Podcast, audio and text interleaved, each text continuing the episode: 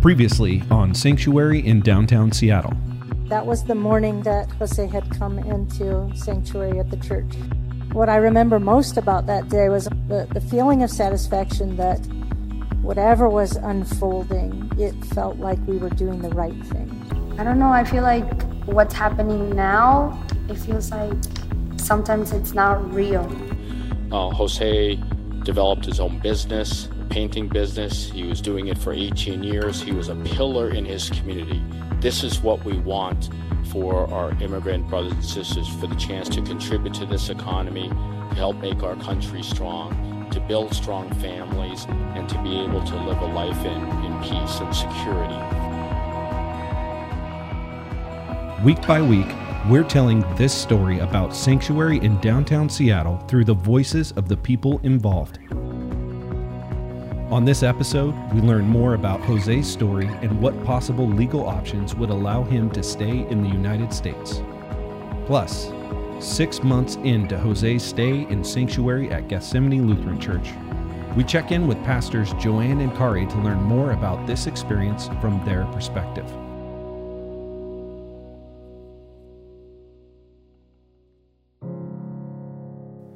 Okay, I'm here with Jose Robles and Michael Ramos from the Church Council of Greater Seattle. And uh, Michael will be interpreting for Jose. So why don't we start by having you tell us a little about your backstory and how you ended up here? Um, primero que nada, pues, estuve, me detuvieron a mí en la cárcel por... Yeah, I, I had uh, experienced detentions uh, seven years ago uh, for uh, a driving violation. Um, desde entonces tengo siete años, este, so my uh, my case has been in immigration for for seven years. Yeah, uh, I have been in the country working for nineteen years. So, but I've been in my case has been going on for seven years and. Uh, with the pending possibility of uh, me having to leave the country. And uh, with the help of an, an attorney, they've been able to put uh, stays of deportation uh-huh. or delays uh, in that process uh, every year. It didn't seem like I had many uh, chances uh, for my case, but given the situation that I was the victim for a crime and assaulted, I qualified uh, for a U visa, and now my application is pending. Do you feel comfortable telling us about the crime? Sí, este, pues, ese día fuimos a trabajar con, con mi hermano y un sobrino, y íbamos a lavar dos casas. I, I went to, to work with my brother and uh, nephew. We had washed a house and we were uh, taking a break before going to uh, take care of the next house, and we went to uh, get a haircut where we always go. Two people entered, uh, armed and uh, with their faces covered. They grabbed me, took uh, lo llevaron al baño. Yeah, they took me into the bathroom uh, and uh, my nephew as well, and because he was uh, smaller and younger, I, I, I partly covered him to protect him, uh, and that's when they hit me in the head. They threw me on the ground, and my brother as well. And with pistol point, pointed at us, they took everything we had, um, and we were on the ground, and uh, then they salieron. And then they left. Wow, that's that's a scary thing to experience. To me, your willingness to go through so much to stay here, despite this experience, really says something, does, doesn't it? Pues es, esa parte todavía, este, la semana pasada, pues estuve soñando algo de eso, y del, del asalto, y no me... You know, I, I was, I had a dream about this last week. I was told later on by my wife that Uh, I had been crying, I had been trembling uh, during this dream. And it doesn't happen that much here, but of course in Mexico it's much more difficult. Because if they point a gun at you, they kill you. Varios de mis amigos que yo tenía diecinueve años atrás allá, uh, Pan Muerto. Y otros. Of all my friends from nineteen years ago, a number of them have been killed there, and the rest of them are in the United States. None of them are still there. It was much more peaceful, much less violence there nineteen years ago. What I hear now is that everything has changed, that it's uh, much more violent, and that uh, many people I know have been uh, killed there. And I fear greatly going back because uh, I don't know anyone there now. So what gives you hope? I want to stay here with my family. Through the legal process, there's a possibility through uh, the U visa application to be able to, to stay. But the officials of immigration have the last word on that. And also, uh, besides the U visa process, there's the possibility uh, for my daughter to reopen my application to stay here over the long term. If you could sit down for a conversation with some of the people who will decide your case, what would you say to them? Pues lo que If I had the chance to sit down in front of them and explain them and tell them uh, what type of person I am.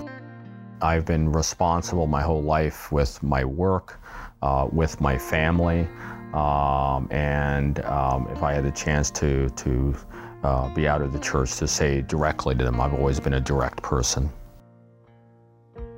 The biggest thing is I want to be together with my family. That's more important than anything. At times I, I do feel without hope. Uh, having gone, you know, having uh, to to come here and with the assault that I experienced.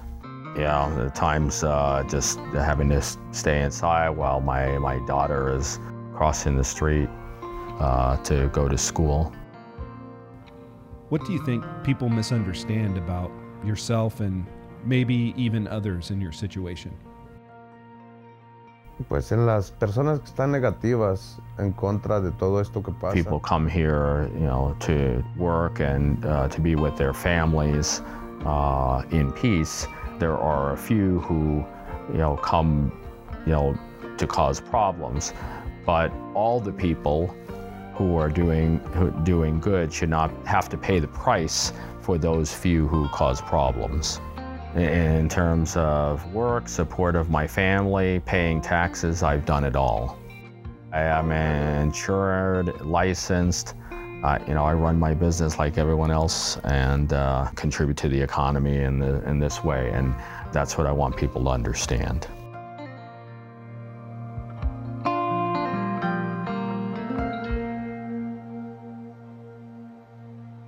Thank you, Pastor Joanne and uh, Pastor Kari, for taking a few minutes to chat with us. So here we are about six months into Sanctuary. What about this experience has surprised you? I don't know if it's so much surprising as um, something that one can't really prepare for is the, the depth of relationship and how quickly um, we have become family together. Uh, with these people, like getting to know layers of extended family, but really getting to know Jose and uh, recognizing that, that we're connected, not just in this moment, but in, in a larger sense for what will happen. I think that the depth of emotional um, connection, but also, you know, when, when you're accompanying a family in crisis, which a family whose father is under a deportation order is, um, there's a, there's a lot of ways in which as you fall more and more in love with them and they with you, that it becomes emotionally a deeper and deeper um, it's just it's just harder. It's harder because because uh, while that while that love and investment make the work uh, very rewarding on the one hand, and while I wouldn't trade it for anything, it also I also recognize that there's a real cost to a company, and it's nothing like the cost that the people bearing the brunt of of these issues face, but it but there is a cost to it, and it's hard. It's hard a lot of times to you, you suffer with. And again, I don't mean to compare my level of suffering with theirs, but you do suffer with to an extent. Do you feel at all hopeful for a positive outcome? I I do feel hopeful about um, Jose having a remedy, a legal remedy to stay, um, because because there are others who have taken sanctuary in the past that haven't had a pathway that's as that has as much potential as Jose's, and I think that would be a really difficult position to be in. With Jose having a legal pathway potentially open before him, that that's a that gives us hope that that there is a way that he'll be able to stay with his family and stay with his community. How about you for hope? You know, it's interesting. I have a little rock on my desk that has carved into it the word hope.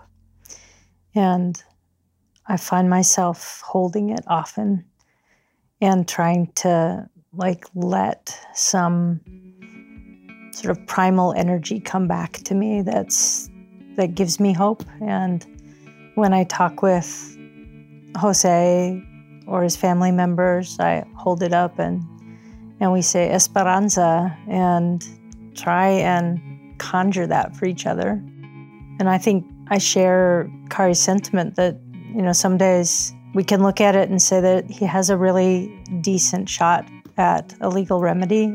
I think the system needs to be changed more broadly than it is, uh, but, but within the system that we have right now, this is an option.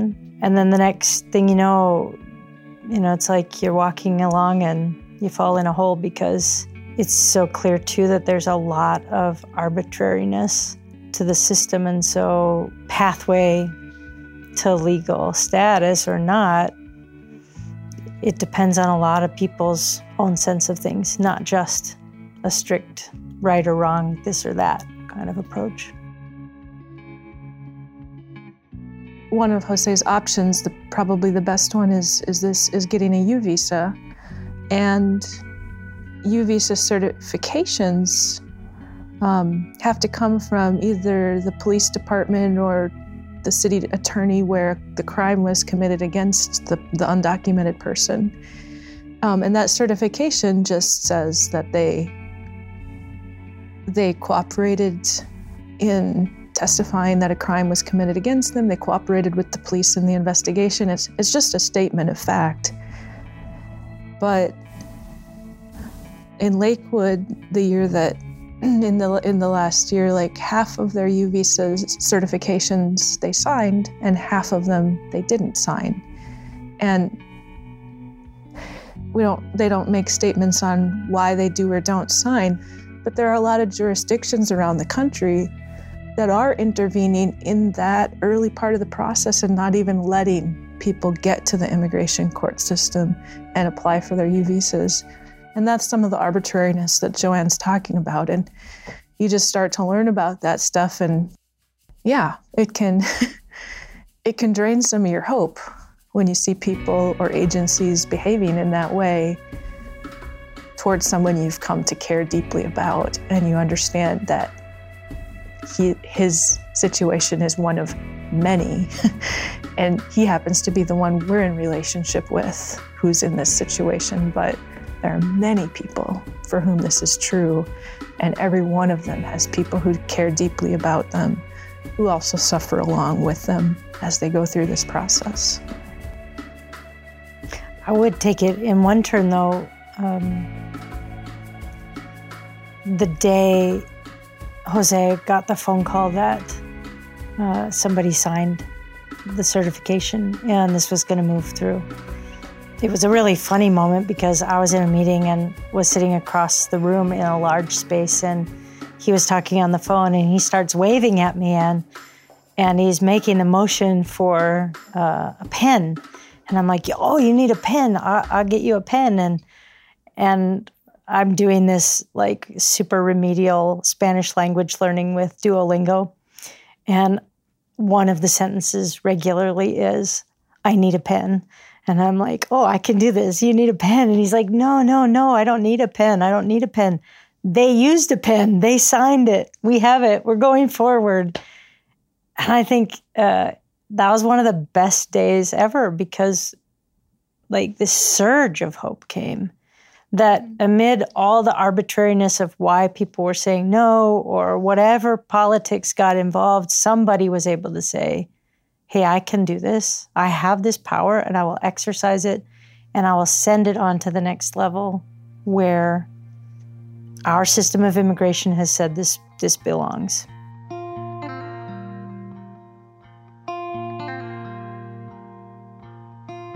It's also been really helpful to think about the ways that a community comes together and asks repeatedly for a different way of understanding things, and and there are successes in the moment. And I think that success of getting the U S C I S signed so that the process could continue, which is where we're at now. We're, we're moving forward and getting ready for whatever comes next.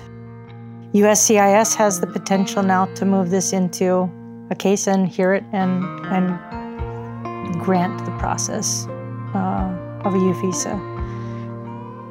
I think a similar thing happens too in terms of how we support one another in sanctuary. I mean, that gives me hope every time I I get together with the other people from uh, essentially communities of faith, but some neighbors who just care, whether they're um, living nearby or living in a slightly wider community, but saying this matters to them. Jose's the only person in sanctuary in Washington state, so we hear from people all over the state saying, how can I help?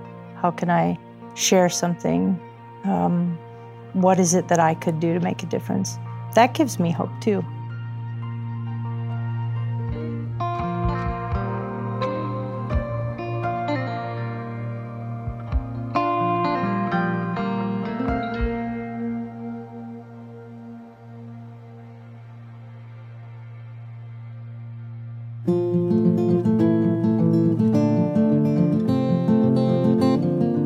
Next time on Sanctuary in Downtown Seattle. It goes way back, the colonialism that has that we colonized that area and supported the people that are in, in power that that really were not about the common good and not about the people. They love their countries, they love their own culture. They'd be happy to stay in their own countries if it was safe and if it was possible to make a living there. Sanctuary in Downtown Seattle is produced by Seekers Northwest, along with the Church Council of Greater Seattle.